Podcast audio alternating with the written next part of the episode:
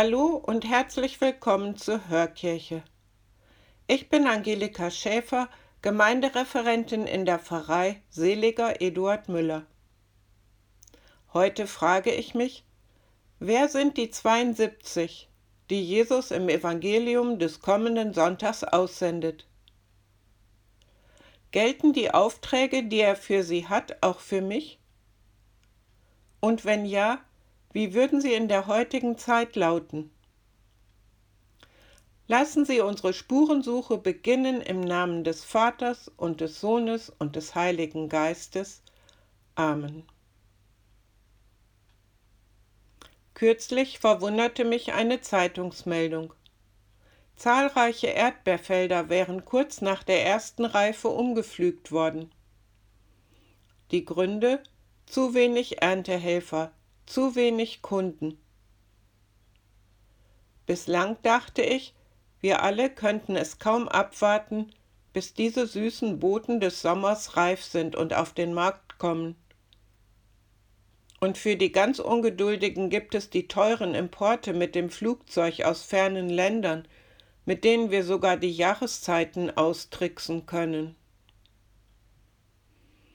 Im Evangelium spricht auch Jesus von einer großen Ernte und fehlenden Arbeitern. Allerdings ist es hier eine Bildrede. Mit der Ernte sind die Menschen gemeint, die für das Reich Gottes gewonnen werden sollen. Aber was ist das Reich Gottes? Wer sind die Erntearbeiter und was ist ihre Aufgabe? Hören wir zunächst den Text aus dem Lukasevangelium. In jener Zeit suchte der Herr 72 andere aus und sandte sie zu zweit vor sich her in alle Städte und Ortschaften, in die er selbst gehen wollte. Er sagte zu ihnen, die Ernte ist groß, aber es gibt nur wenig Arbeiter. Bittet also den Herrn der Ernte, Arbeiter für seine Ernte auszusenden. Geht, Siehe, ich sende euch wie Schafe mitten unter die Wölfe. Nehmt keinen Geldbeutel mit, keine Vorratstasche und keine Schuhe. Grüßt niemanden auf dem Weg. Wenn ihr in ein Haus kommt, so sagt als erstes Friede diesem Haus. Und wenn dort ein Sohn des Friedens wohnt, wird euer Friede auf ihm ruhen. Andernfalls wird er zu euch zurückkehren. Wenn ihr in eine Stadt kommt und man euch aufnimmt, so esst, was man euch vorsetzt. Heilt die Kranken, die dort sind, und sagt ihnen, das Reich Gottes ist euch nahe.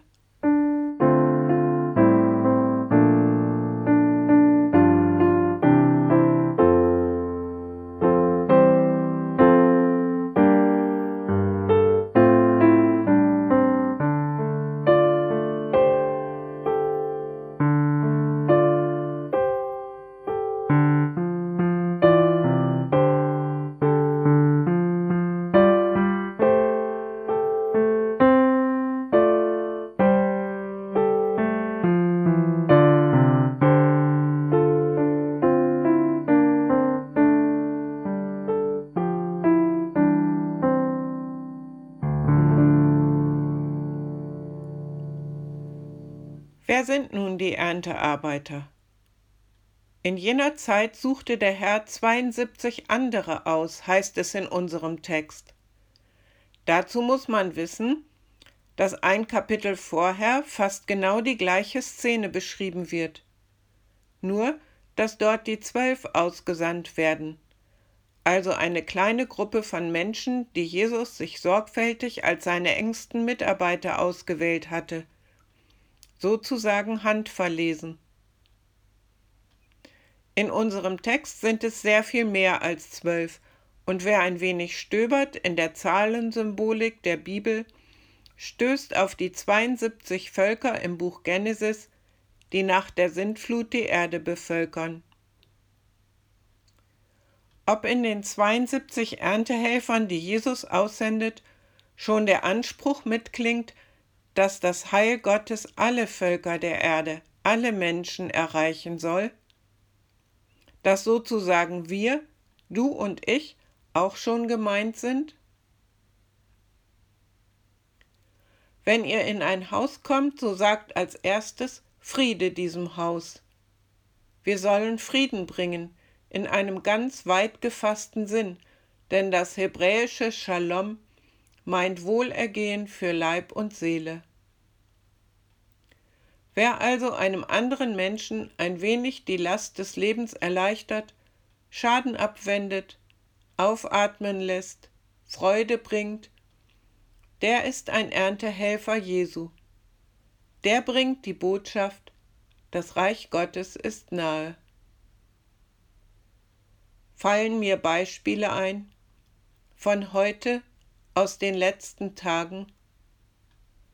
Ich denke an die Menschen, die ein Care-Paket für die Ukraine packen. Ich denke an die Eltern, die immer wieder offen sind für ein Gespräch, obwohl sie die Wege ihres gerade erst erwachsenen Sohnes nicht verstehen.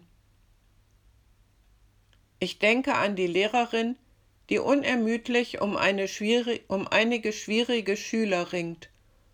Und ich denke an den alten Mann, der täglich seine Frau im Pflegeheim besucht und sich täglich fragt, wie er ein bisschen Freude und Abwechslung in ihren Alltag bringen kann.